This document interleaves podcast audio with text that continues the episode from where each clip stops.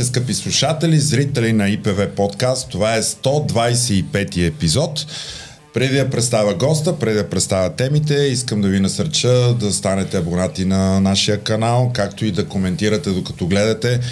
Много теми сме планирали с нашия гост, много въпроси най-вероятно ще възникнат, така че ще се радвам докато слушате и да коментирате, да питате, а пък ние ще отговаряме когато можем, стига да можем. Защото днес гост ни е господин Манол Пейков. Здравейте! Здравейте, много ми е драго да съм тук. Добър ден и на мен особено ми е драго един мой съгражданин. Да, и аз съм в малцинство, двама пловдивчани са в студиото. да видиш какво е. И един софянец, но това е живота. И рано или късно Софиянци понякога... винаги са в малцинство спрямо пловдивчани. Така е, така е. Вървиш си по Витушка и накрая се отказва, че около тебе има трима пловдивчани и един софянец, но това е живота сега. Ще се оказва в Родопите. Да. Няма нужда да ви представям, така или иначе всички знаят с какво занимавате и директно на въпрос. Господин Пенков. Началото на войната, преди една година, всъщност преди началото на войната, вие си имахте вашия бизнес като успешен издател. Между другото, аз като потребител на, на книги, поздравления и за авторите, и за заглавията, а, страхотни са. Благодаря горещо. Кое- Само да добавя, че аз като штрих да добавя просто за да се така, да се попълни картината, защото тя е малко като пъзел. Аз а, съм в известен смисъл сериен предприемач, защото добавка на Какво значи сериен предприемач? Сериен предприемач е човек, който не се задоволява с едно нещо, А като го стартира, делегира го на някой, после стартира друго, трето, четвърто и те малко се разрастват като организъм. А, при мен нещата са взаимосвързани и по някакъв начин, в някакъв късен етап на живота си си дадох сметка, че всички са социално обвързани по някакъв начин.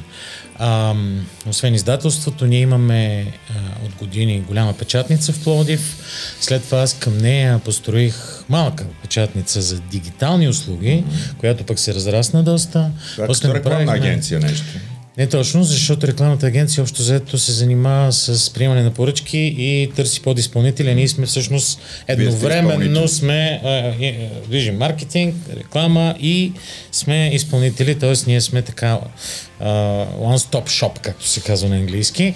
Освен това имаме платформа, онлайн платформа, която се казва WePrint. Може да си поръчате практически всичко от една бройка до 1 милион, може и повече, ако се налага. За печат. Не, И, не, едно име не съм чул на фирма.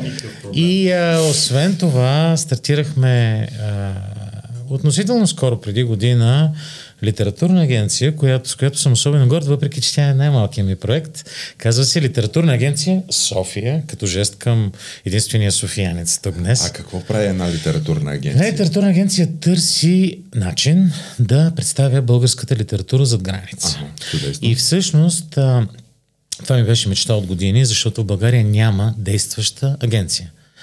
А, Ма вие промотирате автори, да Ние се превеждат български автори, на точно други езици. Търсим пазар за български автори, което си е много специфично усилие. Аз много години посещавам панаирите в а, Франкфурт и Лондон. Това са двете най-големи изложения в света, книжни изложения, гигантски.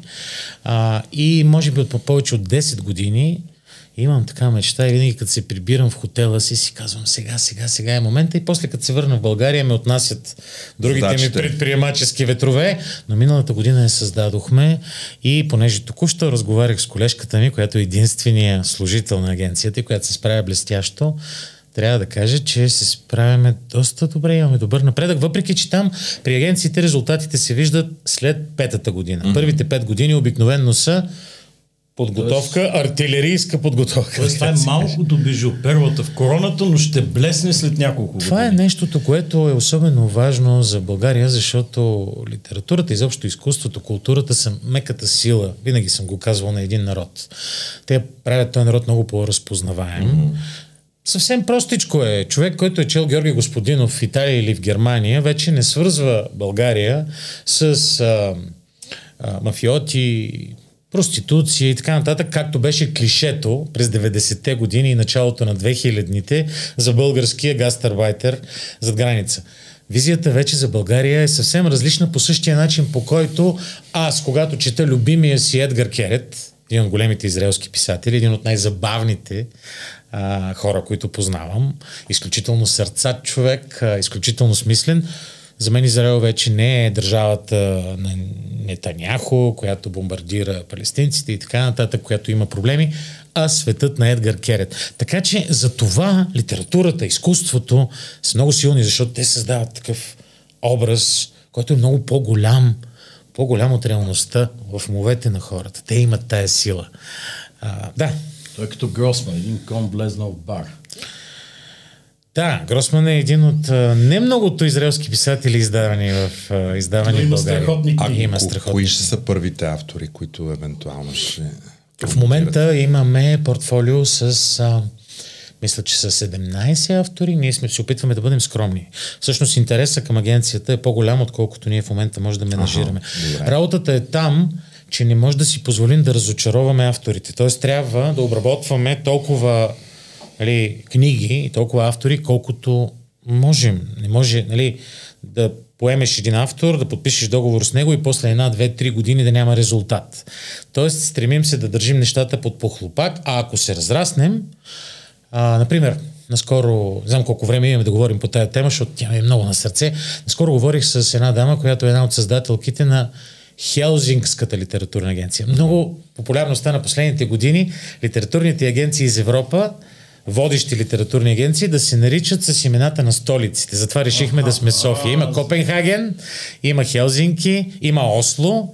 А, Литературни агенции от всички страни обединявайте. в момента една от водещите агенции в Исландия се преименува от Гилдендал на, а, на Рейкявик, така че ние сме част от едно по-голямо семейство от приятели. Та исках да кажа, че тази дама от Хелзинки ми каза, че всъщност първата година, каза, беше много фрустриращо, вика, постоянно говорим, говорим, говорим с хора, никакви резултати. В момента, на петата година, а, им се е наложило да вземат нов човек само за да пише фактурите. Имат 150 продадени заглавия за година. Сега, България не е Финландия. Финландия е малко по-сексапилна, нали, север, тези романи, нали, доста, доста, доста от тия трилърите. Да, да, да. А, но а, мисля, че България има много което да предложи и мисля, че резултатите ще се живот и здраве, да се видим след година, две, три. Резултатите вече, надявам се, ще са очевидни. Сега обаче се върнем в настоящето. Ще ви питаме пак. Ще Добре, се вие разказвате за един такъв много романтичен живот, който имате, на издател, занимавате с литературна агенция. И изведнъж започвате да се занимава нещо тотално различно, да събирате пари за генератори, за храни за Сирия, за Турция. Събрахте големи рени. Кое ви потикна да отидете към това нещо, да изоставите спокойния живот и да правите тези, тези кампании? Аз мисля, че нещата всъщност са свързани, може да не е очевидно, но моята работа е работа с хора. Така. Всъщност свързана е с общуване. А, свързана е с идеи, които са обикновено по-големи от това, което е видимо в настоящето. Mm-hmm. Нали, както и сега, сговаряхме за неща, които са някъде в представите ни далеч. Сега никой в нашото студио не е говорил за тези неща. Ми, Вие сте малцина. първи. Добре. Малцина, го, малцина имат е, то е въпроси на визия, въпроси на, не знам, въпроси на светоглед, въпроси на организация на ума, но нещата, с които се занимавам по принцип са свързани с бъдещето и с ориентиране към бъдещето. Mm. Не са свързани, никога не са били с, с джоба, с а, свързването на двата края. Слава Богу, майка ми преди мен е създала една стабилна платформа, създала една много солидна печатница, едно издателство с репутация, което ми е сериозен гръб и аз мога да надграждам. Имам го този лукс. Естествено, не всеки, който надгражда, надгражда с визия. Много хора просто гледат на същия. Има гледат... подграждат. Да. Та, каква е... А, как се случи? Случи се... Мисля, че това идва преди всичко от много дълбокото ми чувство за справедливост, което идва от баща ми. А, аз така си го обяснявам. А поне. баща ви какъв е бил? Баща ми беше журналист, а, даскал, дългогодишен първо по дендрология. Той беше специалист в екологичната тематика. Много се бореше, за което съм наследил от него, между другото, за градските нещата, свързани с града, с озеленяването, с чистия въздух, с на времето гребния канал в Пловдив, когато го строиха, започна една битка с държавните органи той, а, 84-та година и успя да спре булдозерите. Това в дълбокия комунизъм. Не го публикуваха в Плодив. Стефан Продев в Ковестник култура тогава го публикува. Една статия, която предизвика страхотен шум. Дойдоха три министерски проверки и в крайна сметка успя да спре изсичането на един от двата бряга, къде трябваше да, да има нови хотели. Подхода към Марица. Да, точно. Та, от него ми е останало това. Той беше борец, цял живот беше борец за справедливо светла му памет.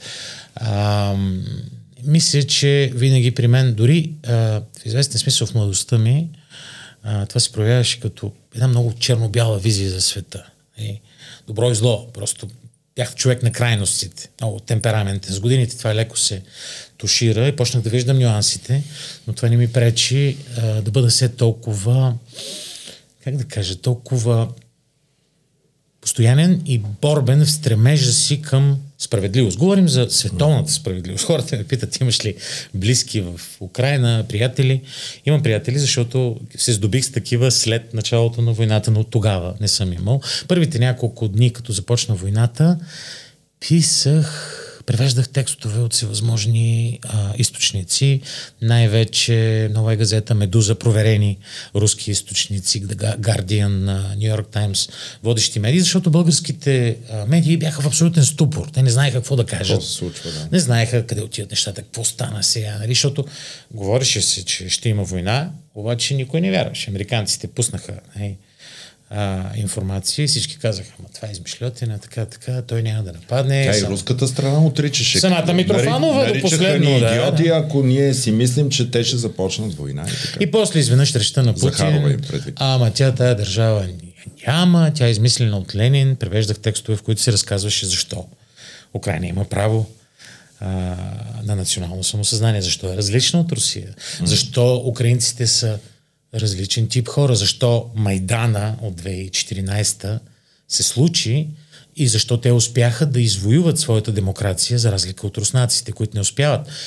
Една от основните причини историческа всъщност това, че Украина, по-голямата част от днешна Украина, твърде дълго време е била част от полско-литовското княжество. Да, особено което, западната част. Което като структура а, е много различно от Руската империя. В Руската империя имаш царя, който е близо до Бога. Той той е недосегаем. Докато в полско-литовското княжество монарха винаги е бил отговорен пред, пред своите Папата. боляри, рицари.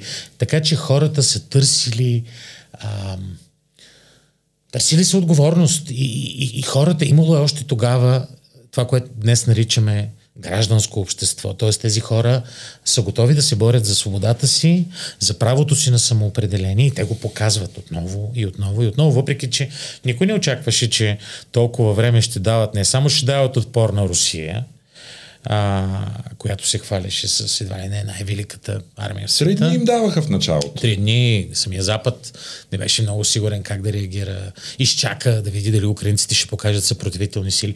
Та тогава аз преведох, ако ще те вярвайте, на екрана на това телефонче с едното пръщи, защото аз не мога като повечето хора да пиша с двата палеца, защото ми са много големи и не улучвам по две буквички. С един пръст превеждам някъде за 4 дни около 150 страници текст. Може би бяха по 15-16 поста на ден и хората почнаха да се тълпят в моя личен профил, да коментират, да споделят. Имаше по 200, 300, 500 понякога споделяния, което преди не ми се беше случвало. И някъде на четвъртия, петия ден се свързах с една дама от Плодив. Наталия Елис се казва. Тя е украинка, женена е за българин, който е всъщност наполовина украинец, наполовина е българин, но е в България от 7 години, има страхотен бизнес в Пловдив а, и тя беше първата, която започна да изпраща цели тирове с помощи. Обадиха се, ние си познавахме бегло, видях я в едно предаване по телевизията, казах и от какво имаш нужда. Тя каза ми, аз имам много връзки в Украина, живяла съм в Одеса 18 години, познавам всички, знам как да осигуря. Тогава най-трудното беше да осигуриш транспорт, нали? Не знаеш какво става. Обаче, вика, стоки, тук ми е по-трудно, защото в България нямам толкова свързаност. Аз се превърнах в нейн рупор, така да се каже, без да имам големи очаквания. За няколко седмици събрахме няколко тира с предметни дарения и после хората почнаха лека по лека да ми даряват. Аз дори не бях публикувал сметка. В един момент си казах, бе, сигурно има хора, които нямат време. Аз съм готов да отделя време. Сега, едно е да купиш две скатоли аспирин или аналгин, друго е да купиш 10 кашона. Нали? Аз имам по-добра цена. И предложих предпазливо на хората И като тръгнаха едни дарения, а, като се затъркали една топка, почна да се полепва сняг, да се полепва енергия. До края на ноември бяхме събрали за 8 месеца към 270 хиляди лева за различни кампании. Те бяха импулсни. Имаше кампания за, а, за обувки, много силна около Великден. Там събрахме някъде за 3 дни, някъде към 25 хиляди лева. Тогава си дадах сметка, че това нещо излиза извън представите ми за нещо, което нали, изобщо някога съм мислил, че мога да създам или овладея. Ама то не е мислено, с... може би за това се случи, защото не е мислено, нали, както хората викат, сега ще направя бизнес, ма той ще е с такъв размер, ма първата година така, втората. Не, това е просто импулсивно. Дайте каквото можем, 1000 лева, 2000 лева, 20 хиляди, 50, 100, 200, 270. Това бяха инициативи за лекарства, за турникети, за обувки, за дрехи, за две детски градини в Пловдив, които общината даде на много символичен найем, някакви стотинки просто това е процедурата на украинците за години напред. Обаче бяха в ужасно състояние. Това са стари детски градини. Е, това ли не е ли дето трябваше да стане болница след това? Пък... Не, това в последствие. Това, а, е, това, е друго. това е втори дом. Има две в началото още. Дома го дадаха в по-късни, някъде през юния, а това е още през март или април, две детски градини на Боливард Източен в Пловдив, които са на практика два апартамента по 50 квадратни метра, но от 80-те години те не са ползвани. ползвани нали, да. сини, стари. Те. Та, всичко това до момента, в който пък стартирах тази кампания за генераторите, която пренесе нещата, това беше на 26 ноември и стана пак случайно. Един приятел се свърза с мен той е театрален режисьор, каза, бе, имаме близки хора в Ровно, това е долу в едно малко градче, театрали са, искат, търсят голям генератор, не могат да намерят, пари си намерили, нямат генератор.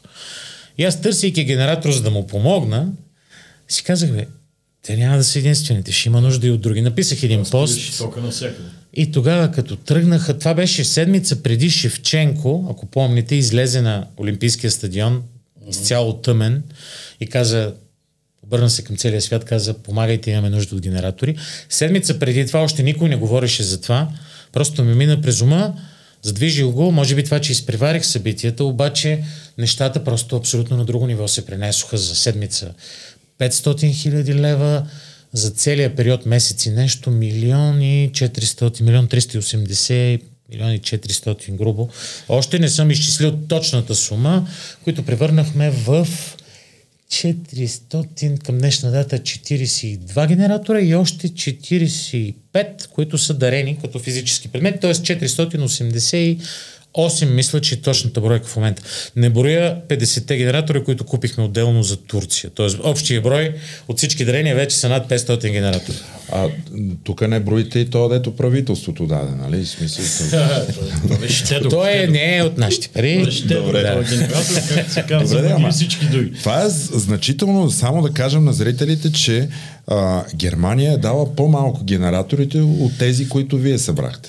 Германия и Франция заедно според медиите са събрали като бройка към 550, което е горе долу колко от нашите. Но, разбира се, там става дума за други машини. Сега тук трябва да се каже, че генераторите са най-малките са към 30 кг и горе-долу са достатъчни да си зареждаш телефона, да пуснеш един чайник, да си топлиш чай. Нали? За дребни неща. един печка, котлон, тук, печка, може да. би бойлер.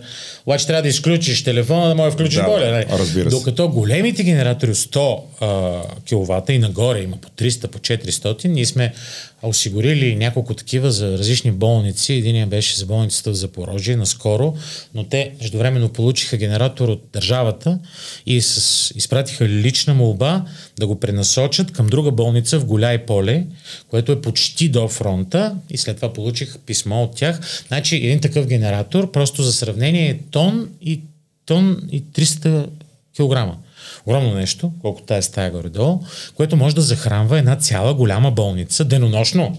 Не като малкия генератор, да, дето го пускаш за 2-3 часа, докато няма ток, нали, което е идеята. Е, това е денонощно. Говорим тук за респираторни апарати, за а, хирурзи, за светлини, за работи, за машини. За... Това е огромна машина. Да. Едното, едното струва грубо 1000 лева, има и по-ефтини, другото струва грубо към 25, 30, 40 хиляди. Огромна е разлика. Да. Немците и французите вероятно си изпратили, тя няма Големи. информация, но от по-големите, но като бройка звучи много впечатляващо. Добре, а само да попитам, как реагираха хората? Защото аз раз... спомням си от един мой приятел Ангел Пилев, вие си сътрудничате с него, той каза, че сте били там. Как реагираха хората там на на... Хората на реагират дарение? много топло, много затрогващо, много са благодарни. А, получавам писма, които са по някой път са разплакващи се. Последното писмо, което получих, беше точно тая болница в Голяй поле и те пишат, а, цитирам по памет, пишат а, Скъпи приятели, надяваме се, че имаме право да ви наричаме такива, защото приятел в нужда си познава, а ние в момента сме в най-голяма нужда. Това, което правите за нас е невероятно. Искаме да ви кажем, че всичко ще мине, войната ще свърши, Украина ще бъде построена отново, всичко ще се забрави, но това, което направихте за нас, ние никога няма да забравим. Това е простата истина. Това са неща, които, когато човек е в нужда, едно нещо, е, то придобива съвсем друга, символна стойност. Нали? Има огромна разлика дали даваш на един човек парче краишник хляб, след като е станал от масата или след като е гладувал 10 дни. Нали? В единия случай то му се струва като спасение. Нали? Тук ситуацията е сравнима на много места, където хората наистина страдат. Нали? Говорим за студ, защото тия генератори ги спасяват веднъж от студ. На много места, между другото, има в Украина а, газови а, системи, отоплят се с газ, който все още тече по тръбите, но е, тия системи се палят с електричество. Като няма електричество, те не могат да бъдат стартирани. Няма вариант. На много места, като примерно в едно село Зоря, което между впрочем е най-голямото бесарабско село. 5250 души живеят там, според Уикипедия, от които 91% са българи. Да. В Там това село, там стигнаха няколко, в това село има 9 помпени станции за вода, които работят с ток. В момента, в който спре тока, няма и вода. Нито за напояване, нито за пиене. Тоест, наистина ситуацията е тежка, ама тежка. На много места има парно. Ако къщата е студена, парното нали, замръзва водата в тръбите, защото то в момента не работи, ма водата е в тръбите. Нали? Ако за два дни замръзне, те си пукат тръбите и цялата сграда трябва да се бракува. Тоест, драмата е на много нива е сериозна. Да не говорим за хората в окопите, защото има много генератори, които отиват в окопите, които, нали, говорим за януари, февруари, декември още, защото ние стартирахме ноември, първите 73 генератора тръгнаха на 5 или 6 декември още. А, повечето от генераторите, над 250, бяха заминали преди коледа. Просто бързата реакция за нас беше от голямо значение. А, та, да, това, са, това е за много хора е животоспасяващо. В Болград как приеха? Там имаше за българската общност училище. Белград бяха страхотни и там ми остана сърцето, защото а, направиха много жестове. Самите хора са много как да ви кажа, може би това са уния българи, дето ги знаем от разказите на Елин Пелин, на Йовков, дето четем там Серафим, уния разкази Петър Муканина, уния красиви истории, дето си викам, ей, това вече го няма. Там е останало, защото тия хора там живеят в относителна изолация. Те са, аз ги малко така се изразявам, казвам, подмушнати са малко под, защото Украина е едно голямо кълбо, да кажем. Тук се намира а, а, Молдова и отдолу има нещо като опашчица, която е подмушната под Молдова и всъщност това е Бесарабия. Там, нали, не случайно част от Бесарабия е в Южна Молдова. Тоест, тези хора са там откъснати нали, от всъщност границата с Румъния до Одеса. Това е една откъсната част, която е в Украина, нали, говори се на украински, изповядват а, така украинската националност и тяхната националност. А, въпреки, че в сърцата си са българи. Но а, тия хора по някакъв начин са затворени в един свой собствен свят. И а, има една топлота, има една свързаност с земята, с а, езика, с наследството. Те не случайно искат исторически книги, карти, много обичат на Стефан Цанев хрониките, на които ние сме издатели. А, тегли ги, тегли ги българското.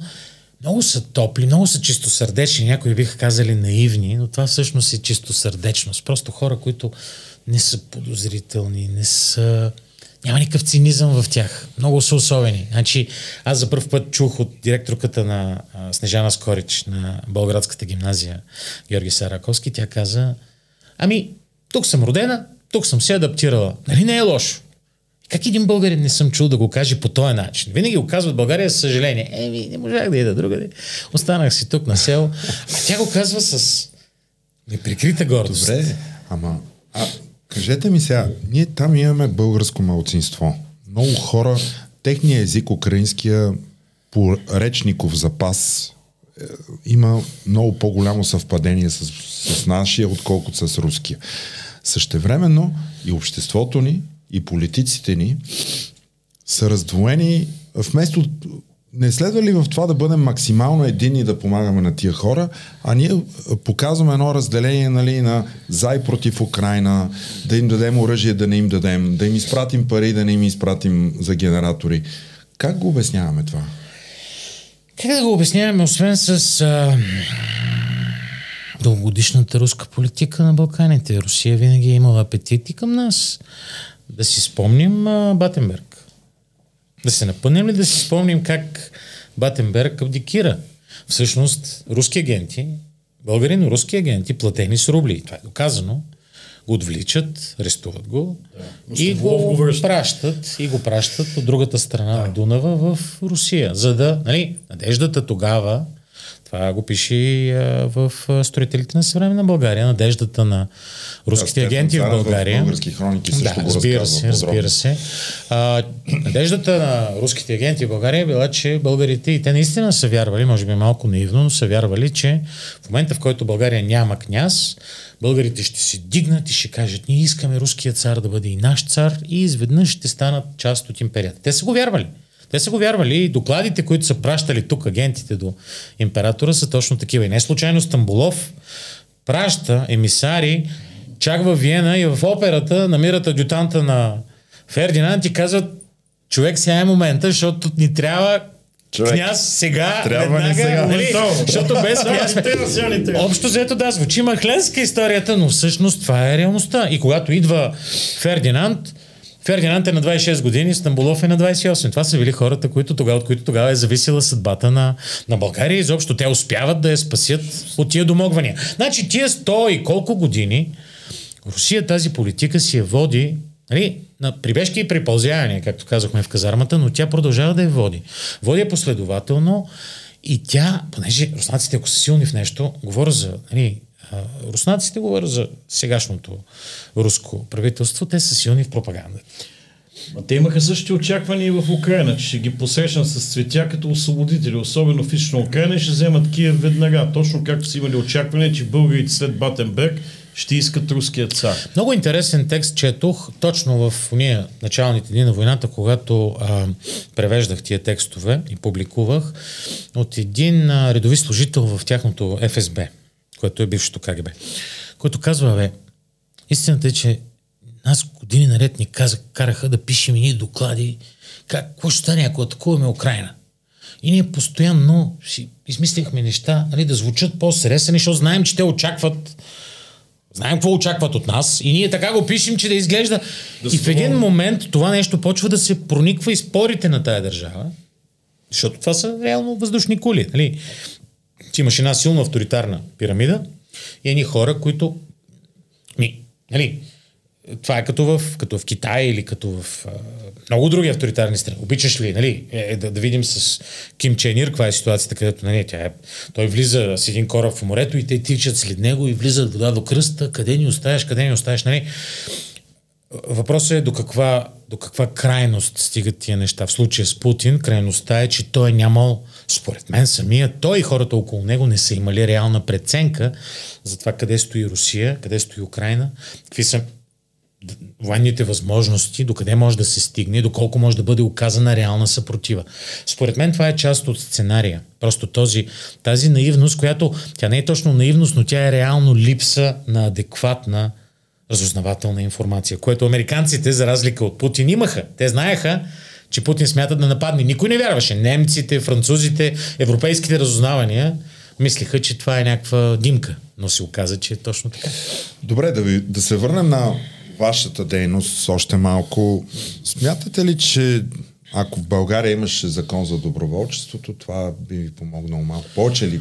Примерно да има повече хора като Манол Пейков или организации, което така да активира гражданското общество и ефективността ни като хора да е За по-голяма.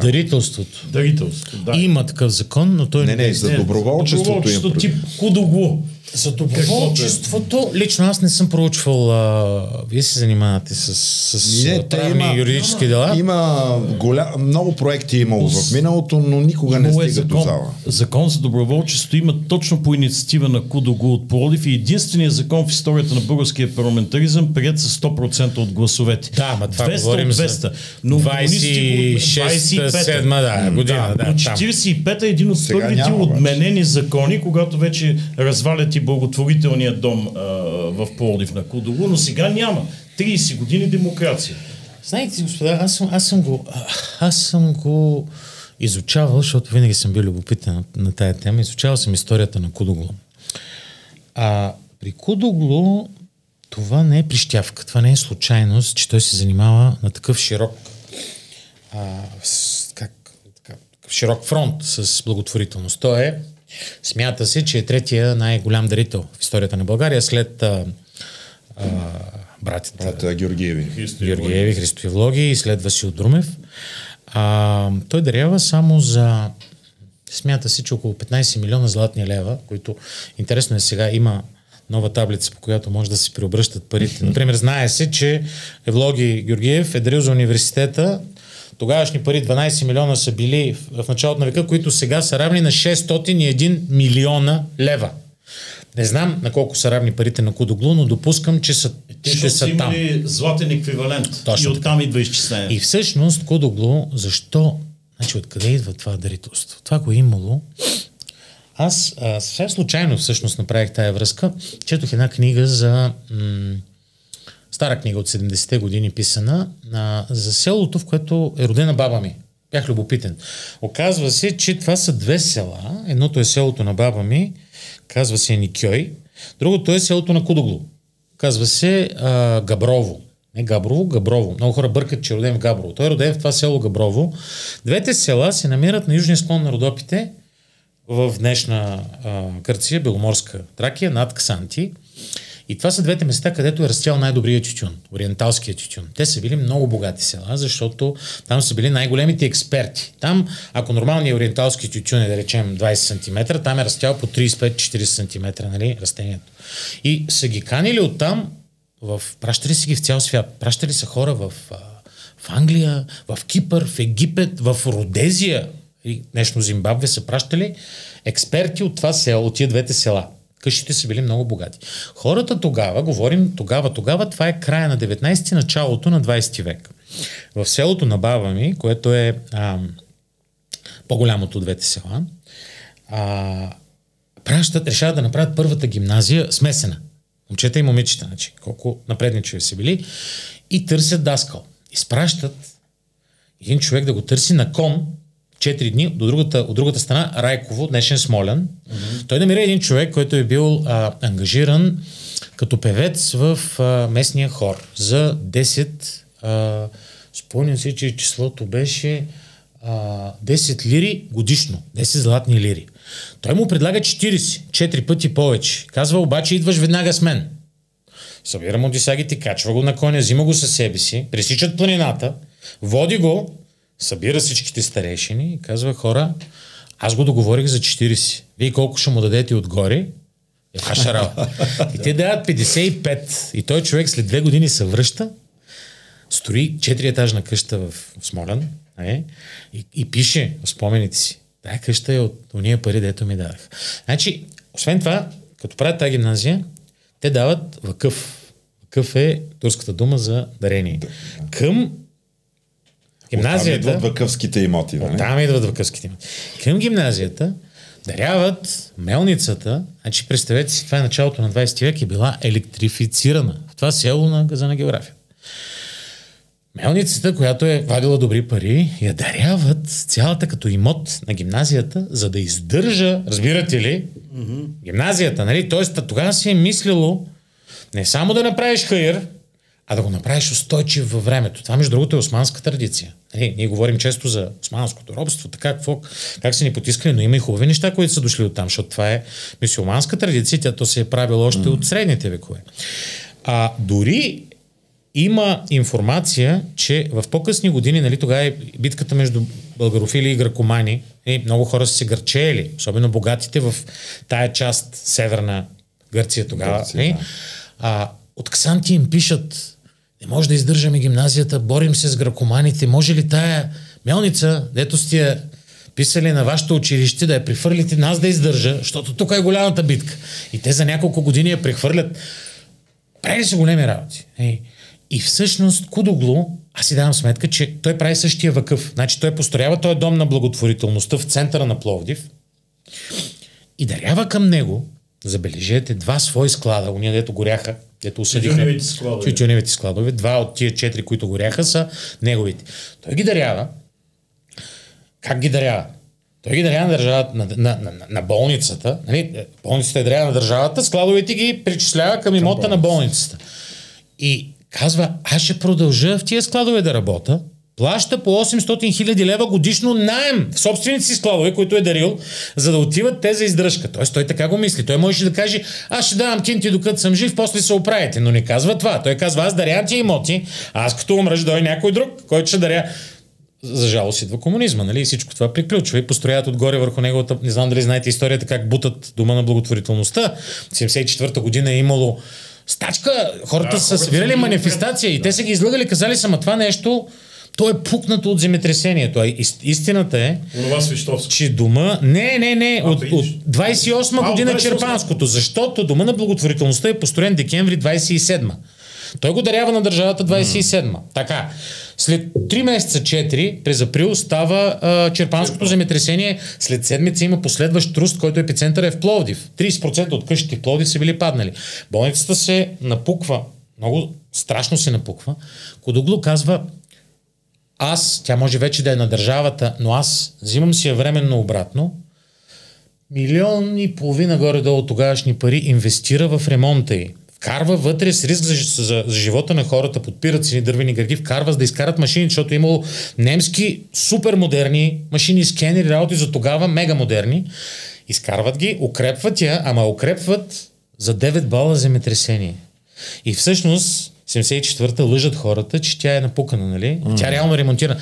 И когато тръгват да я бутат с трактори, не успяват, с багери не успяват, накрая идват танкове от поделението, за да я бутнат толкова е била здрава. Она е дет сама щяла да падне. Дет сама ще да, и дето е опасна. Тоест, каква, какво, какво е посланието ми тук? Значи, е, дарителството е традиция. Преди всичко традиция. Ето, той го е взел от родителите си от хората в тия села, в които е роден. Той е бил дете тогава, когато нали, тия а, гимназии са създавали си правили тия въкъфи. Той го е взел от там, от дедите си. По същия начин, това ние трябва да го предаваме през поколенията. Проблема е, че в комунистическата епоха това беше прекъснато.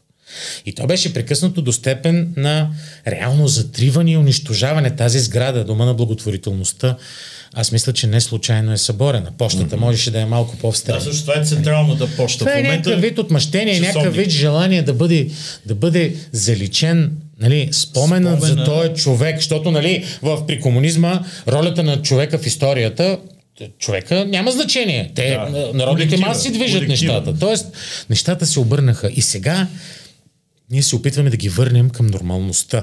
Това, което аз виждам, е, че това най-сетне се случва благодарение на тия... Защото аз, аз какво направих? Аз отпуших, отпуших някаква дупчица в един затворен съд, в който има страхотна енергия и ние не сме знаели. Mm-hmm. Всъщност аз само отпуших тая дупчица, палнах една клечка и се оказа, че вътре има гориво за, за, за всички ни. Но всъщност това е едно чувство за солидарност, което е проявено днес 80 години от спасяването на българските евреи. И всъщност това, което свършва Димитър Пешев и депутатите от Кюстендил е ясно. Но това, което се свършва в Пловдив от Обрейко Обрейков и тогавашния владика Кирил, който ляга на релсите, за да не тръгне на товарения влак с хората, е изцяло дело на солидарност на пловдивчани. Всъщност това са единствените, които се противопоставят с голи гърди на нацизма. Мисля, че буквално. е имало хора тогава, които са вярвали. Вярвали са в силата. Вярвали са в силата на личната инициатива. Вярвали са в силата на. А, абе, това, че у нас, като. Нали, ние сме създадени от Бога, за да. За да или от природата, който каквото вярва, но сме създадени с силата да променяме нещата. А, и понякога да се оплаваш на институции, на държава. Ние свикнахме, това е един от големите ни проблеми и е едно от най-трудните откъсвания от епохата на комунизма, именно това. Ние свикнахме, че държавата, нещо ако няма кинти, държавата да мисли. Нали? За културата, държавата Държава. да мисли. За образованието, държавата да мисли. За здравеопазването, държавата да мисли. А в един момент ние създадохме нова държава, която изповядва идеята Нали, а, малко по американски модел, за жалост, не по европейски. И, между другото, в цяла източна Европа по някаква причина американския модел на, на, на а, този неолиберализъм, така наречен, който някой наричат и неоконсерватизъм, защото те двете неща се затварят малко като крайно дясното и крайно лявото. Идеята, че пазара ще ни реши всички проблеми. Не може. Пазара да реши. Има проблеми, свързани с нашето общежитие като хора, нали, които пазара не може да ги реши. Ето, и американците, нали, държавните им училища са под всякаква критика. Ако си имотен, може да идиш някой много, много яко частно училище. Обаче разликата между публичните, и... публичните училища и, и, и частните училища е гигантска. Ножицата е гигантска. В тази връзка аз това исках да ви попитам. А, нали, къде минава границата между гражданския активизъм и а, политическото участие? Кои неща успяхте да свършите с първото, защото вие това е вашия терен? И кои искате да свършите с второто, защото сега пък сте кандидат на тези Аз си избори. позволявам да вярвам в нещо, в което за жалост малци на българи все още вярват, но се надявам, че стават все повече и повече. И това е, че едното трябва да прилива другото. А, политиката е продължение на гражданското. Всъщност, тя е най-висшата форма на проявление на гражданското. Тя идва от гръцкото полис. Полиса в Древна Правление. Гърция, да, Полиса в Древна Гърция е бил градът държава. Всъщност грижата за адекватното съществуване, за добруването на хората, живеещи в един полис. Град или в съвременния mm. смисъл държава. Нали? А, смятало се тогава, че ако ти не си политически активен, ти си втора ръка човек, втора ръка гражданин. Ти си безотговорен, ти не си, е, не си истински не си добре възпитан, не си истински читав човек. А, с други думи, тогава политиката е била а, неразривно свързана с битието на един уважаващ себе си гражданин на полиса. Сега, защото се обърнаха малко на 180 градуса. Идеята е, че да. политиците са втора категория хора. А, щото, защо? Много просто е всъщност обяснението и аз го виждам в собствения си бит на политическа персона. Нали? а, това, което се случва е, че в политиката се вливат е, хора от две основни. Простявам в момента, обаче да. за целите на днешния разговор мисля, че това, е, това е ценно. От две основни реки. В едната река са хора с лична амбиция, които виждат политиката като начин за себереализация. Без значение, като възможност. Дали, без значение дали говорим за обогатяване, за връзки, за влияние, но някакъв вид интерес. Някой път той е доведен до крайности. Нали? Другата река са хора, които са истински общественици и които искат да променят нещата. Сега, каква е разликата между едните и другите? Едните са готови да се държат до последно, каквото и ще да става. Защото при тях идеята за морала е относителна. Другите, понеже са движени от морал, от почтенност, движени са от желанието си да дадат всичко от себе си, обикновенно тия хора извън политиката имат друг живот. Ето, аз, например, като издател се чувствам супер уютно в кожата си.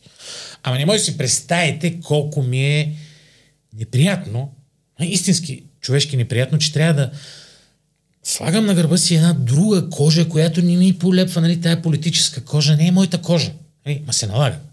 Защото някой трябва да го върши. Нали? Не може се да стоиш отстрани и да, да, да свириш били сме с тебе по мачове, плодишани сме, нали? И знаем как, как всичките псовни деца сме скандирали по адрес на съдията. Като те поканат ти да бъдеш съдия, какво кажеш? Не, защото не искам да ме псуват. Еми, заприяташ ръкаите, ако си сериозен човек, гражданин, отговорен и казваш, добре, ще се пробвам, пък какво ще да става? Нали? Ако и аз, ако и аз върша нещата като кучето на нивата и мен да ме псуват. Нали?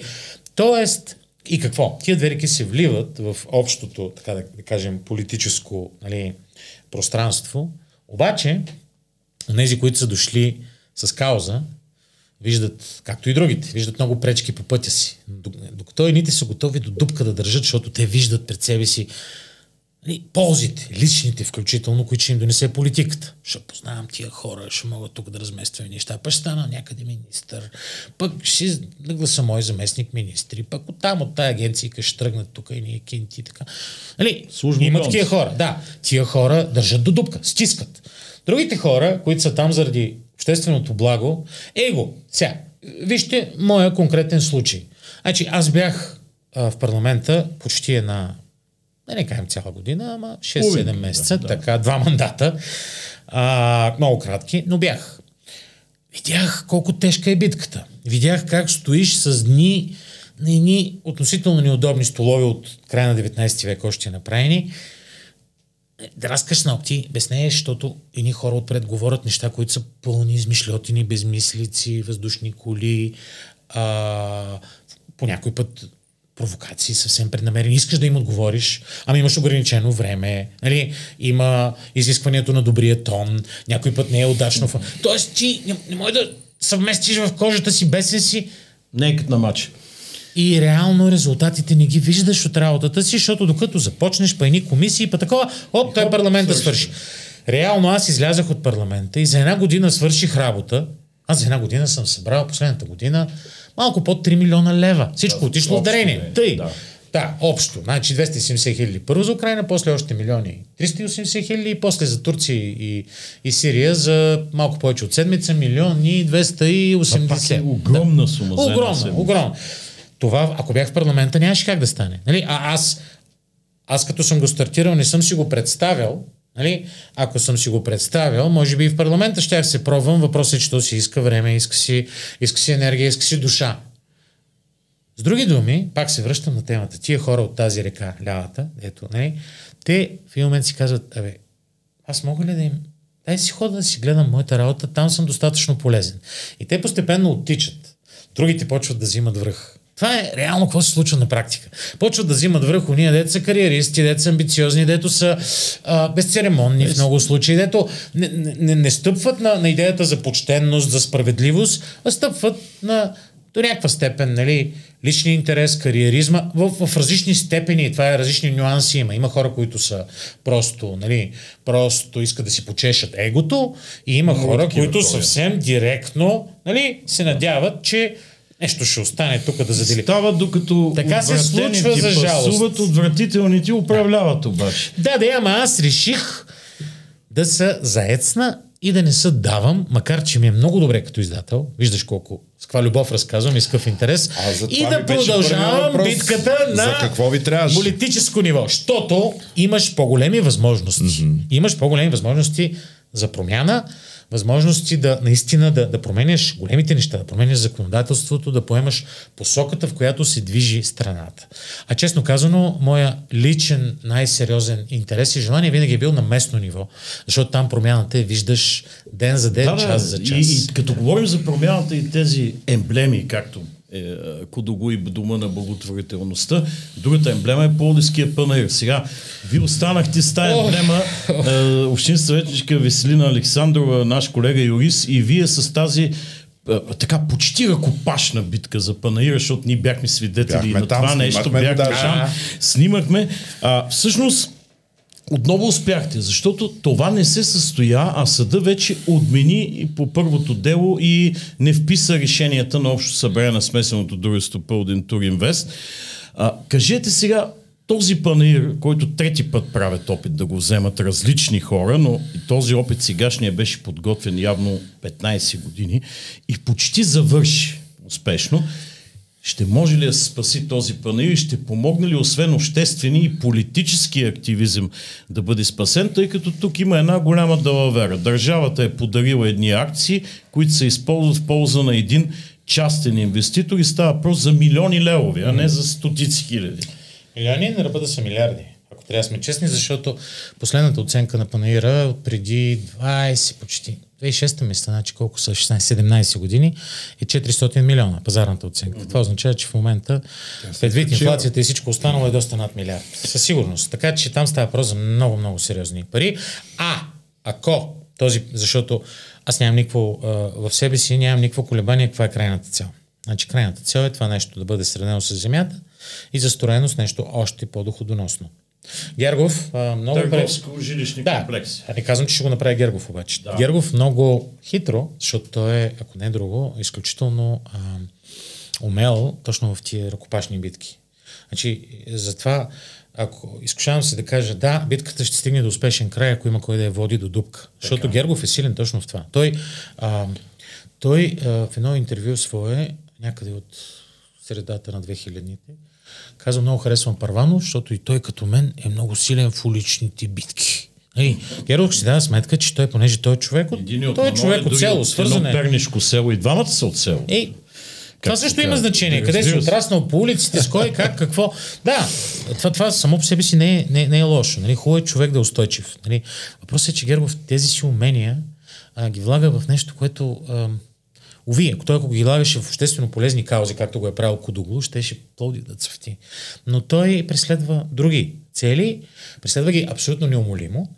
А, аз съм проучвал, чел съм с часове а, какво, как точно е станало? Първа стъпка, втора, трета, осма, 12, 25, как е овладяно? Първото парченце, второто, трето, план. как е, къде са влизали нали, влияния, къде са влизали вероятно каймета под масата, защото няма обяснение защо българските плодиските, особено политици, но там са замесени поне двама плодиски кметове или трима, поне двама български премиери, Станишев и Бойко Борисов, пряко са замесени. Един варненски кмет, сделка. да не забравяме. Един варненски кмет, а, много общински съветници, така че там става дума за игра на много високо ниво. И битката е малко като Димитър Пешевската битка на едни хора, които просто са решили, че няма да се дадат и понеже тя е справедлива битка, ти, когато някой тръгне да поведе хората, хората разбират колко е важно и почват да се събират и тогава наистина може да се даде отпор. Аз видях, когато влязохме на, на, е, бяхте, ти беше На общото събрание. Да, на общото събрание се опитахме да влязем, когато се блъскахме и това. да, Колко бях много вас. хора чакаха отпред и ме чакаха да дойда, защото чувстваха, че те не знаеха на къде да поемат. Просто хората имат желание, но не знаят какво първо, какво второ, кой как, къде ще им се реагира. Тоест искат някой, който да каже давайте, тръгваме и се борим. Нали, така е. И, и, и, в случая а, моята роля беше такава. И, и, и се получи. Но, но това е само една от битките, Вие които трябва да се водят. много хора с едни огромни постове в Фейсбук, които обяснихте цялата история, защото плодичани си обичат и пазят панаира, но не знаеха историята и стъпките. И тогава се разбра Ами тя за каква понеже- огромна далавера става въпрос. Тя понеже е правена, значи много хитроумно, значи е, това, което Гергов прави, той отчупва парченце, после пуска завеса, 2-3 години нещата да се поотложат, да се позабравят, второ парченце, после пак трето парченце. Аз затова съм сигурен, че сега, окей, тая битка ще я спечелим.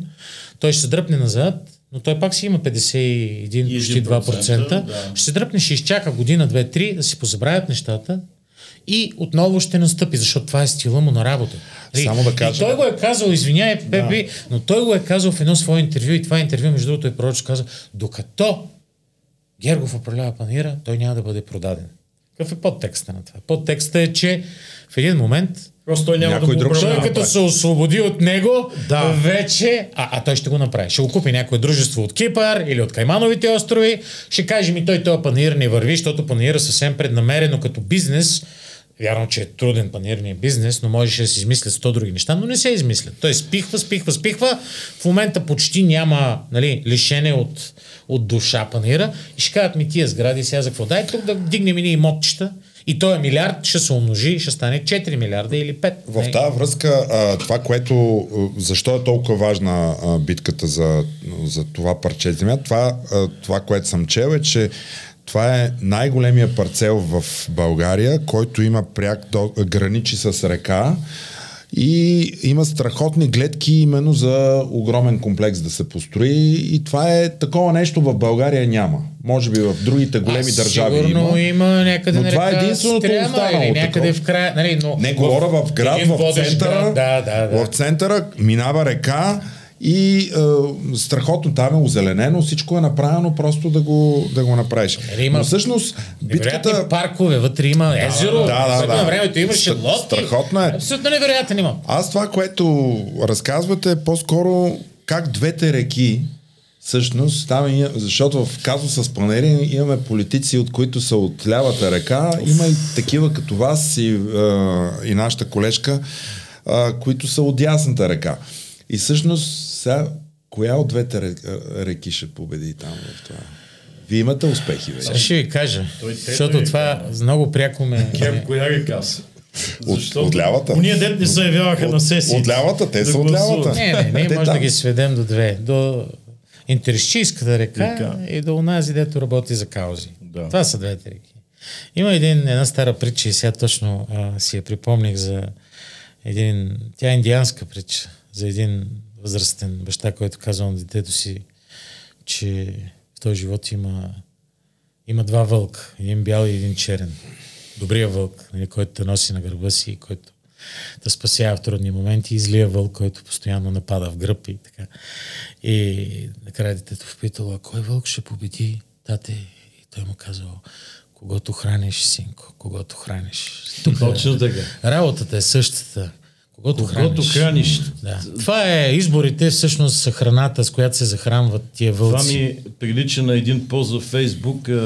Не питайте кой и как открадна една трета от а, асфалтовото покритие, нали, от асфалта, а питайте защо една трета от народа гласува за тези, дет му крадат асфалта.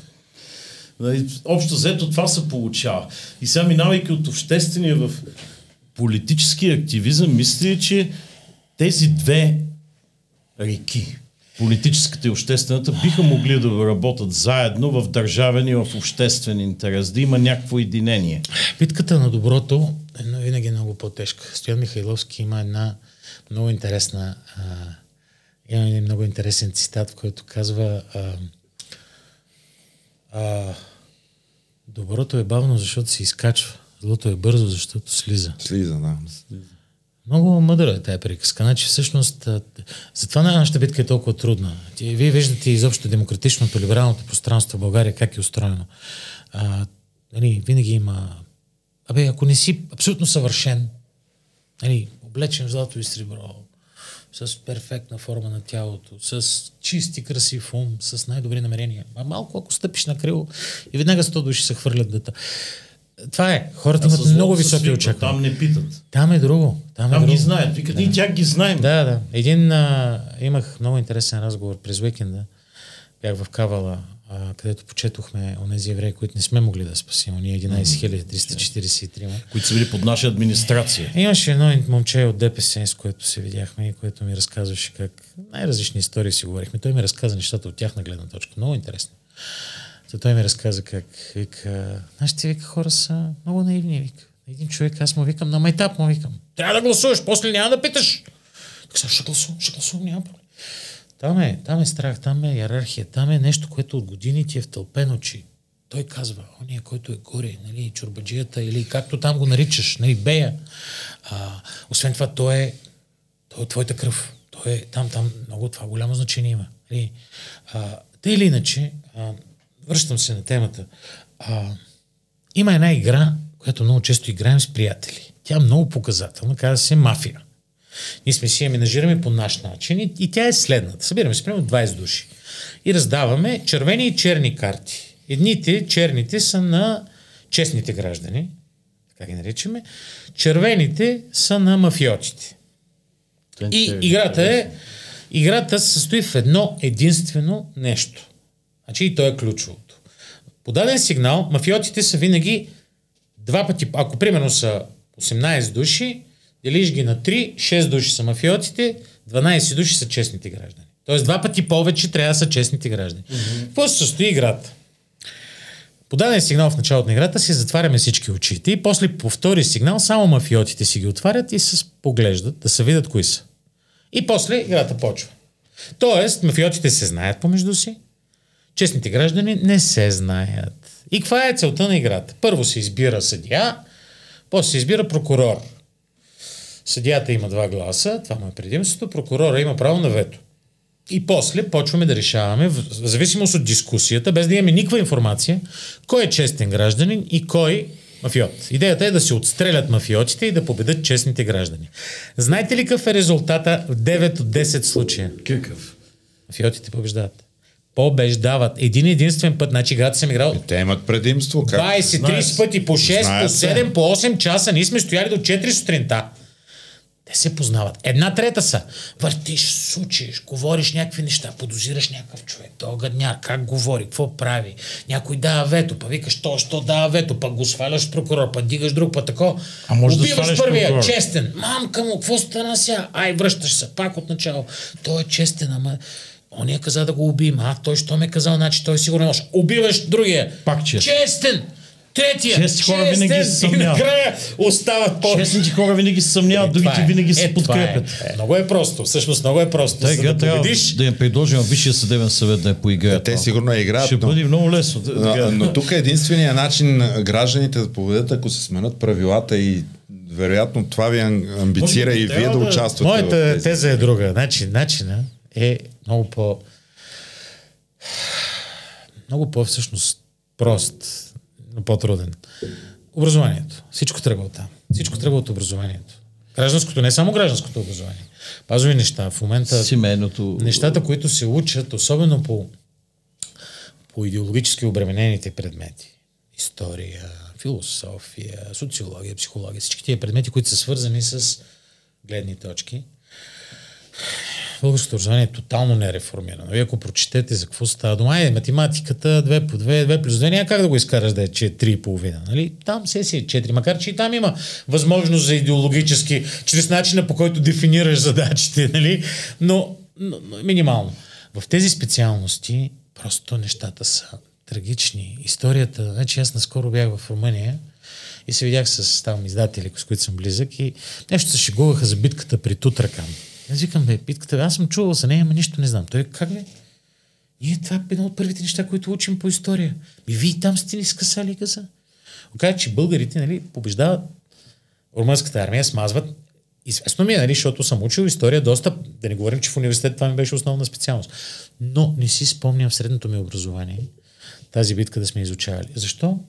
Защото е имало руснаци от румънска страна и под давление на руската много имперска политика, това нещо е изтрито от учебниците. Не само това. Десетки други факти Едни са изтрити, видоизменени, гледната точка е променена. не изучавахме. Малко В тук, училище малко. Не, малко не, не, не, не се, не се Да, изучава. Категорично, да. Не, може би някъде в бележка под линия или в или- част от някакъв урок. Само да последно да питам, пробвали ли сте веднъж да изиграете тази игра без да се спогледат мафиотите в началото? Е, то няма начин. То, това, е, това е дефиницията, че Всъщност, мафиотите, значи, мафиотите играта. заедно. Казвам нещо много важно с тази игра. Ние сме оставили мафиотите да се спогледат и да се сплутат. И когато ние сме се огледали, те вече са играели в отбор.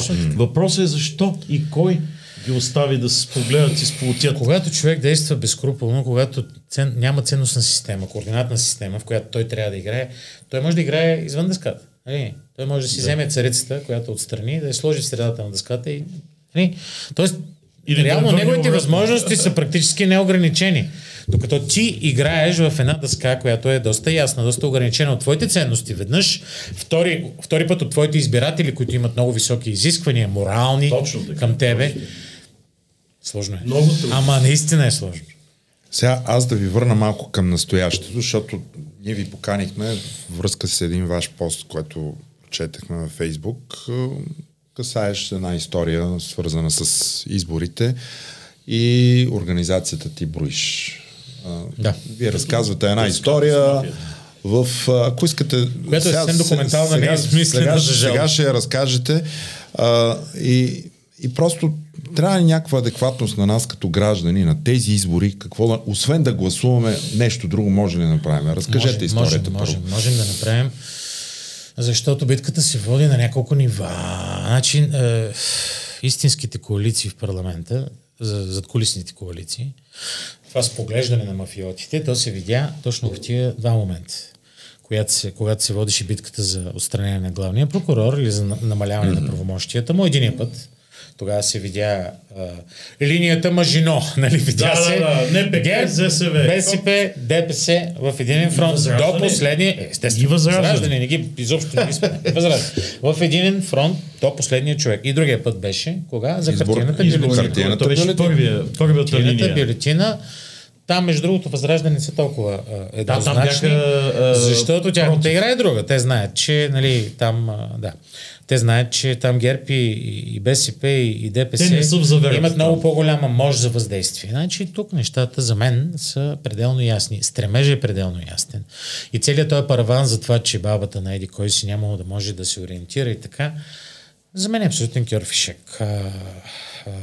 Първо ориентацията е проста, второ, в крайна сметка а, има начин тия хора да бъдат образовани, да им бъде показано. Да. Доста са прозрачни нещата. От друга страна, предимствата на машинното гласуване са безбройни. Нали? Абсолютната му прозрачност. Да не говорим, че те направиха всичко възможно да си прокраднат съмнения за кодове, за абсолютно невероятни, да. да. невероятни глупости. Но връщаме се на темата. Връщането на хартината бюлетина е много тежък удар върху справедливостта на изборите и тяхната прозрачност. Те стават по-непрозрачни. Нещо стане ли непрозрачно, това какво означава по дефиниция? Че ти не виждаш какво става от другата страна. Е, виждаш ни, да, виждаш ни силуети, в един случай виждаш кой къде се навежда, какво взима от масата, къде го слага в джоба си, другия случай виждаш ни силуети, ето се движат, дали нещо взимат, дали нещо оставят. Не може да разбереш. и Това е разликата между прозрачно и непрозрачно. Хартиеното е непрозрачно. Ние трябва да направим така, Така.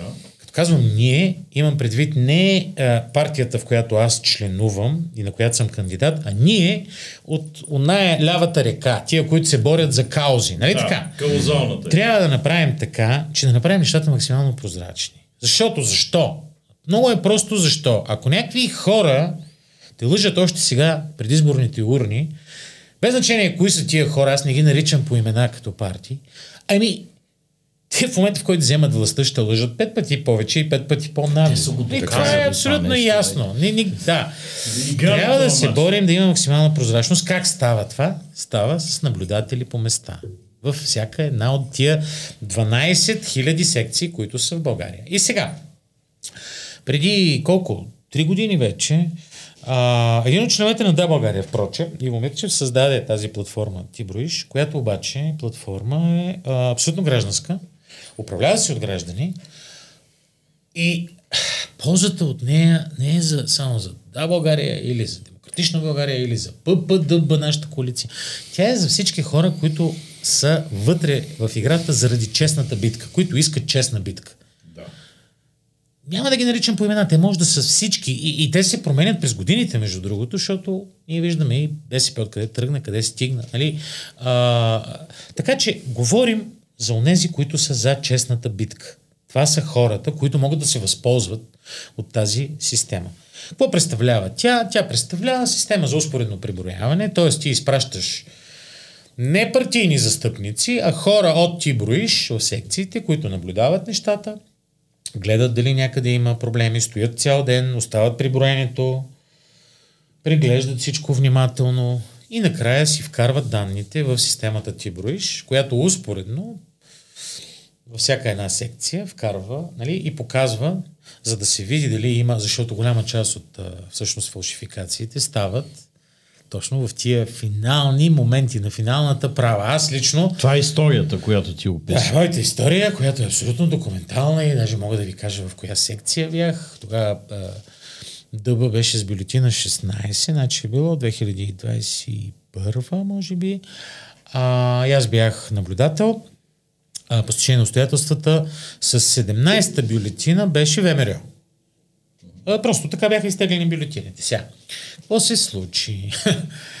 Стоях 19, там maybe. цял ден, после, а, може би не целият, защото самия ден не е толкова важен, не е толкова рисков. Дойдох примерно към 2,5, 3, 4, стоях до края.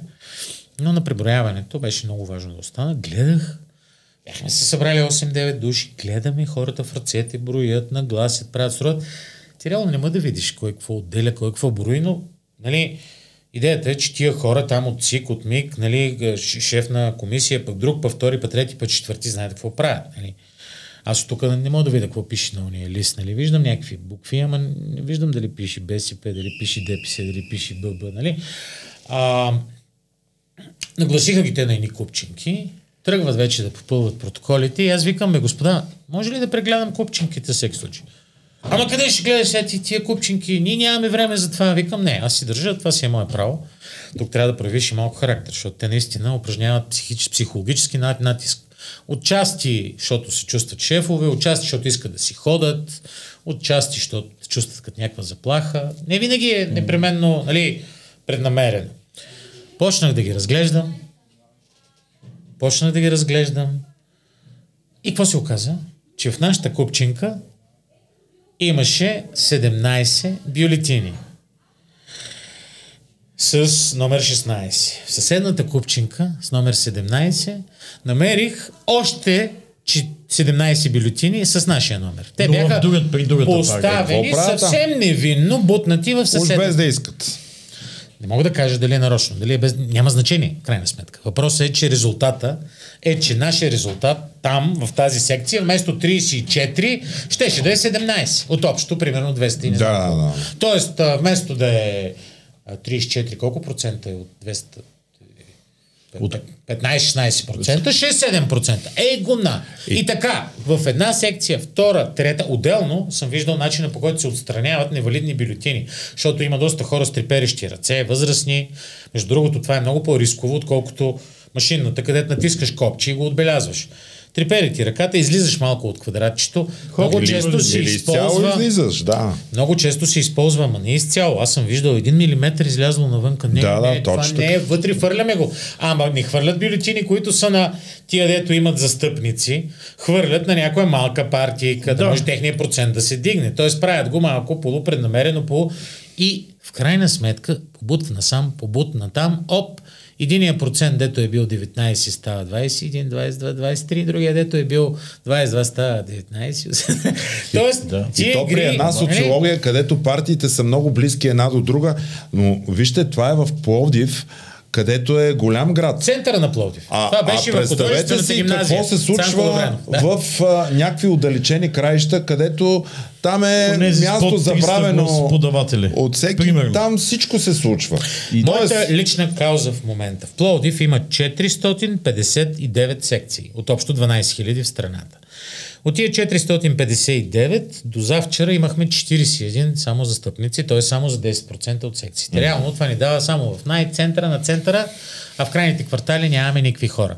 Идеята е да имаме Идеалният вариант 459 души за ти броиш. Не говорим за, за пъпа и дъба. Нали, хора, които са...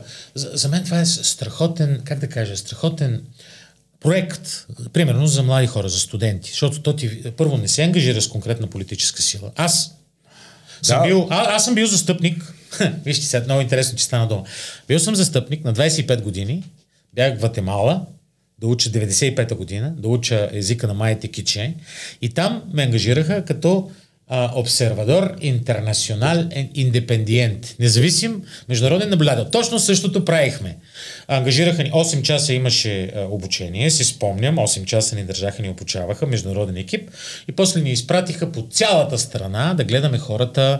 Там беше задължително си топнеш пръста в мастило, нали? Дали си топнали пръсти, па дали някой ги агитирал, па дали някой нещо ги натискал, интервюирахме ги, говорихме с тях. Беше невероятно приключение. Същото тук. Говориш, говорим за хора, които са независими наблюдатели. Те не е нужно да се ангажират с политическа сила. Тоест, Тоест, това не, те е- не не са върви... партийни членове, могат да не, бъдат не, безпартийни. Няма нужда да О, бъдат. да, да. Нали? Те може да бъдат нечии симпатизанти, но ние, ние казвам, ти броиш, не ограничават никого. Ни ти броиш, не, не съм аз, не сме ние. Това, това са отделна организация. Аз просто се опитвам да популяризирам тяхното дело, защото смятам, че тая прозрачност е от интерес на всички добри хора, на всички честни граждани, ето имат в ръката не червени, ми черни карти. Това е единствената възможност за реакция срещу хартиената бюлетина остава де-факто. Но- С този закон няма какво друго да Но направи. ето сега в Пловдив, маха ми ги селата с 300 под 300, обаче има едни много проблемни секции в Пловдив. Имаше едни кметски избори, които се решиха след 5 часа след обед с вод от 2000 души в тези проблемни секции, които изведнъж тръгнаха да излизат. В район източен се намират те и малко в северен. Там не става въпрос кой е излезнал от квадратчето, нито Уф, коя това е купчинка е болка. увеличена, а за така наречената индийска нишка, където 90% от гласоподавателите гласуват за точно определена бюлетина. Слава, това ми е голяма болка. Това защото- как наблюдателите от Тибриш могат да го някакси да реагират на това Там битката е друга, там не е с Тибориш, там е дълга. Тибориш това, което могат да направят е реално да удостоверят, че хората са си дали гласа и този глас е правилно зачетен. Да. Обаче, за кого си дават хората гласа и какъв натиск е упражнен преди това, Тибориш А това не могат. Да. защото това, Това се е друга- често това е друга. двора на училищата, буквално схемата. Случва се на всякакви места, но обикновено тия хора си опичат работата. А, и сега с хартиените бюлетини е много по-лесно, защото ти ги снимаш с телефона и удостоверяваш, че нали, това, за което си дали кенти или което някой ти е наредил да, да гласуваш, ти си гласува. Голямата ми болка е всъщност това, което се случва в този квартал, той се казва Столипиново и това е между другото най-голямото гето, не само ромско, каквото и да е гето на територията на Източна Европа. Няма по-голямо. На времето, 89-та година, за последно преброяване, там са били 18 900, не знам колко души. В момента се смята, че са между 45 и 60 хиляди души. Среден Ако го вземеш като отделен, отделно селище, това е, може би, 12-13 град в България ще бъде. Тия хора са затворени между, нали, четири улици, така да се каже. Това е един квартал, който той си има собствени правила, собствена логика на развитие и Собствено управление има ли? има собствено управление. И има, разбира се, там не, много... имам предвид мешере, разни Не, не, вътрешни... много, това е много иерархична система, има цигански барони, има... Известно е, просто там иерархията е страхотна. Между другото, между другото, понеже имам служители, които живеят там и с които съм много близък и вършат страхотна работа при мен, те са ми казвали, че там нещо да бъде откраднато по-голямо колело, да ти изчезне, няма начин. Намира се на петата минута. Просто там тая система от бабите, нали, не гледат и понеже се знае кой дърпа конците, при него информацията е стигнала преди то с колелото да изляза от квартала. Просто толкова е бързо и ефективно. Тоест те имат собствена система, включително собствена полиция. Там е по-безопасно, отколкото е полицията на Плоди. Значи там живеят деца. 15-16 годишни, които никога не са излизали от гетото, не са ходили до центъра на Пловдив. Значи, ви- вие виждате какво става. Изпращаме ги тия хора в Германия, за 2-3 месеца научават немски. В България по 15 години те не знаят български. Много от тия деца не ходят на училище. Защо? Много интересен казус, тук който вие няма сте запознати. При тях има традиция, едно момиче станали на 14 години, да го крадат повечето бащи ги е страх и в момента, в който момичето стане на 13, те спират да го пускат на училище, защото ги е страх, че то няма да се върне вкъщи. Тоест има проблематика, която е много различна от нашата. Сега, какво се случва реално? Никой не им обръща внимание на тия хора и повечето сгради там, там има сгради, ама бедна ви е фантазията, има сгради триетажни, красиви къщи, каквито в Пловдив последните такива къщи са строени 30-те години. Е, говоря еднофамилни, не е кооперации. Супер богати хора. Без акт 16. Защото там, на тая територия акт 16 няма. Градоустройствен план там Няма. не минава. Имало е някога няма. Но той не е и всеки си е въобще. пристроявал кирпичи на това. Проблемът е много тежък и много сложен от чисто, дори да имаш добра воля. Чисто управленска гледна точка, проблема е много сложен. Защото много голяма част от тия сгради ти не можеш да им дадеш акт 16, понеже те са опасни са- сами по себе си. Тоест там ако се работи, трябва да се работи улица по улица, казус по казус, иска се страхотна воля, иска се пари, иска се преговори, разговори, хората имат съвсем друг начин на мислене. Никой не се наема. Отчасти каква е причината? Че в момента, в който дойдат избори, е много лесно да им кажеш, ако вие не играете по нашата свирка, утре Прилагаме булдозерите е те реално тия хора са като в казармата, бе, нали знаеш? Да. Ако не те фанат колана ти е на куките, кепито ти е на 4 пръста, така, оказва се, че връзките на обувките не са 20, ми са 21 см, защото такива си ги купил. Обаче винаги си в изцепка. И те са винаги в изцепка, те го знаят и винаги велицата им е на врата. И дори хората там, които са отворени, защото там има много хора, които живеят в Германия, връщат се тук да си видят родителите, все повече и повече стават, които са доста прилично образовани, видяли са друг свят, но те живеят в постоянен страх, те живеят в подчинение. Реално проблема е много по-дълбок от това, че нали, това са някакви нали, глупави хора, които лесни за управляване и така.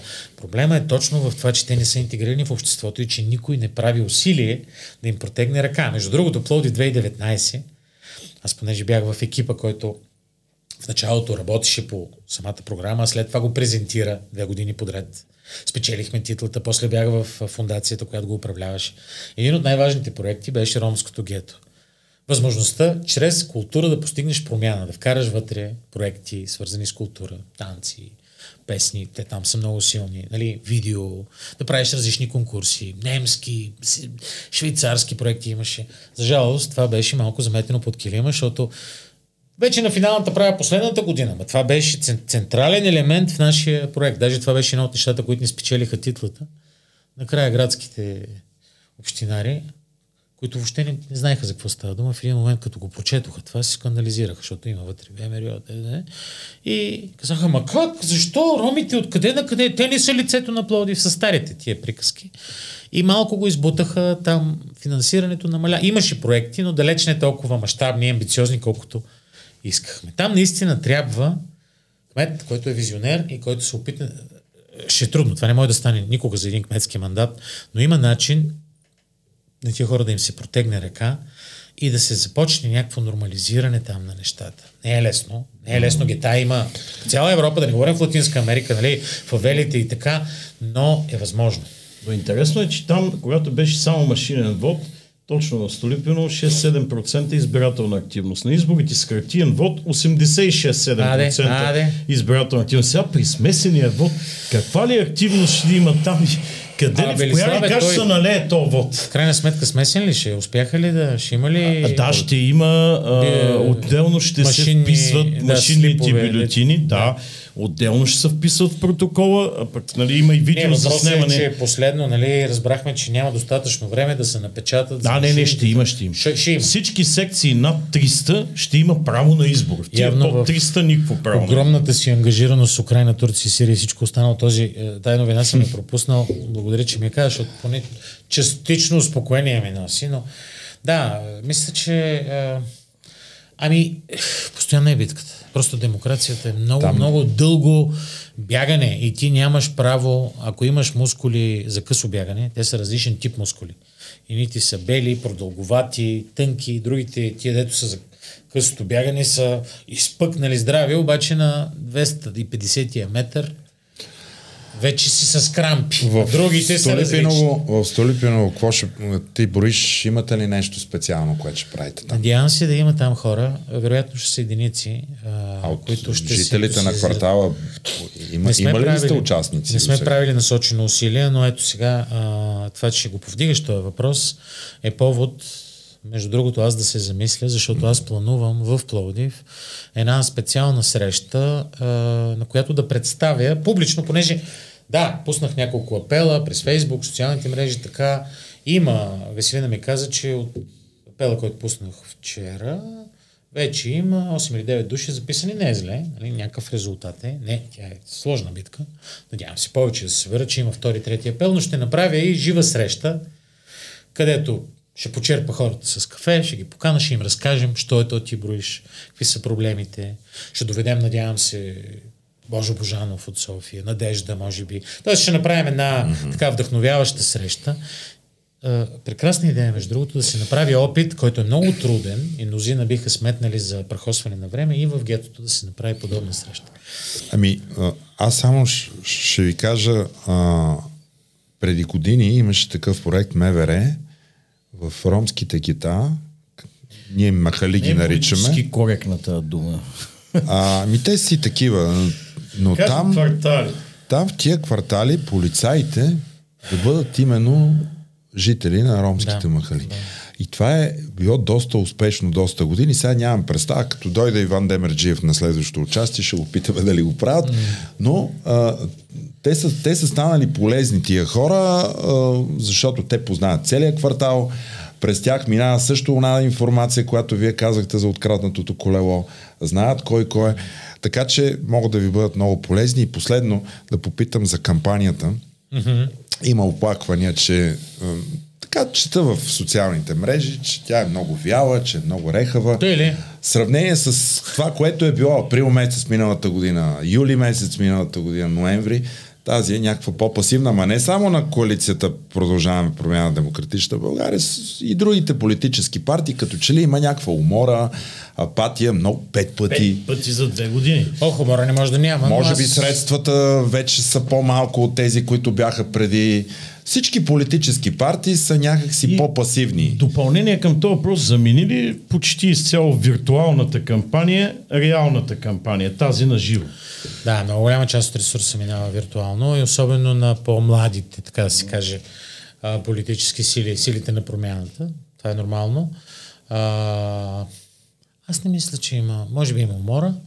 Мисля, че просто ще се натрупа енергия и последните две седмици, както винаги, ще са най-активни. Аз лично мога да говоря за моята кампания. В, в интерес на истината, аз за първ път съм мотивиран да а, промотирам собствената си а, преференция тази година. Винаги съм бил в това отношение скрупулезен. Mm-hmm. Просто намирам някакъв вид вие ни градите самохвалство.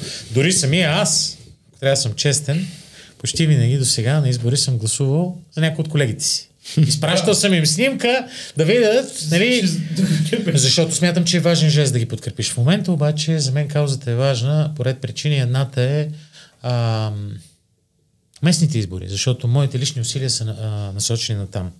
Аз гледам на тези преференции, които сега ще получа, като на вид окоръжаване от страна на моите съграждани да си кандидатирам в последствие на местните избори. Нали? Естествено, това е много дълга битка, чакай, защото са, има... Чакай, че произведахме новина сега. Ние за другите говорихме, изведнъж се окарахме в местните. Сега местните избори разбрах. Са, е, един местните мотив... избори, Велиславе, са истинското разковниче към голямата битка. Това е ясно, но чух думите, един истински мотив да се кандидатирам. кандидатирам. Точно така. Ма не е за общински съвет. Не е за общински съвет. Времето ще покаже за какъв, защото ако кажеш се кандидатирам за кмет, това означава, че прескачам решения на доста структури. Нали? Добре. Ние сме първо да България, след това имаме Демократична България, след да, това имаме коалиция, продължаваме промяна. личен мотив аз имам, аз имам лично желание да работя за каузите на града и да работя на високо ниво и смятам, че в момента имам сили за това. И, и интересното е, че преди 3 или 4 години, когато някой ми го е подмятал, аз така съм го приемал по-шеговито, но не съм имал самочувствието, че имам сили и че имам визия. В момента вече натрупах опит, натрупах сили. А, баща ми казваше, ще го спомена още веднъж. С него започнахме, с него да, завърши. Казваше между 40 и 55, вика съм бил най- най- в силите си, защото вече знаех какво искам и все още имах сили да го постигна. Аз сега го усещам на гърба си. Аз съм на малко над 50 и не знам какво ще е след 4 или след 8 години, но сега в момента знам его и тия. Много хора ми викат как намираш сили за всички тия кампании и работи. Ами, получаваме си, просто някакси енергията се канализира, върви и движи се. Когато човек крохне физически, защото нали, всички сме направени от плът и кръв, а, високи кръвни захари, високо кръвно, знаем ги тези неща, психическа умора, но а, в момента се чувствам на силата си и не искам да, го, да изпускам този момент. Факта, че извън парламента свърших, нали, защото парламента там играеш по правилата на парламентарната игра. Нали? Докато извън парламента, нещата ти имаш неограничена възможност на много по-низко ниво, разбира се. Но ето, това, което постигнах за, за тая година, говори само по себе си, че просто аз имам в себе си тая енергия, имам това желание, а, имам и визията, а, която все повече развивам, аз работя. Така че да, Добре. Това е добре. Това е ти страхотно. пожелавам да знаеш по в кои са уния 6 човека, си намигнали в началото на играта. Ох, не са само 6. Образно казано, да. Добре. Благодаря ви много. Беше изключително интересно. Е, може би един от най-цветните епизоди, които сме имали до сега. Благодаря за вашето участие и успех и на тези, и на следващите избори местните какво остава на вас да ви насърча отново да се абонирате за канала и да коментирате. Всяко ваше мнение е изключително важно. Слушайте ни във всички аудиоплатформи. Ако пък желаете да ни подпомогнете, да бъдем по-добри, може да направите дарение. Как става това, може да видите в бележките под епизода. Останете с нас до следващия път. Ще имаме още по-интересен гост.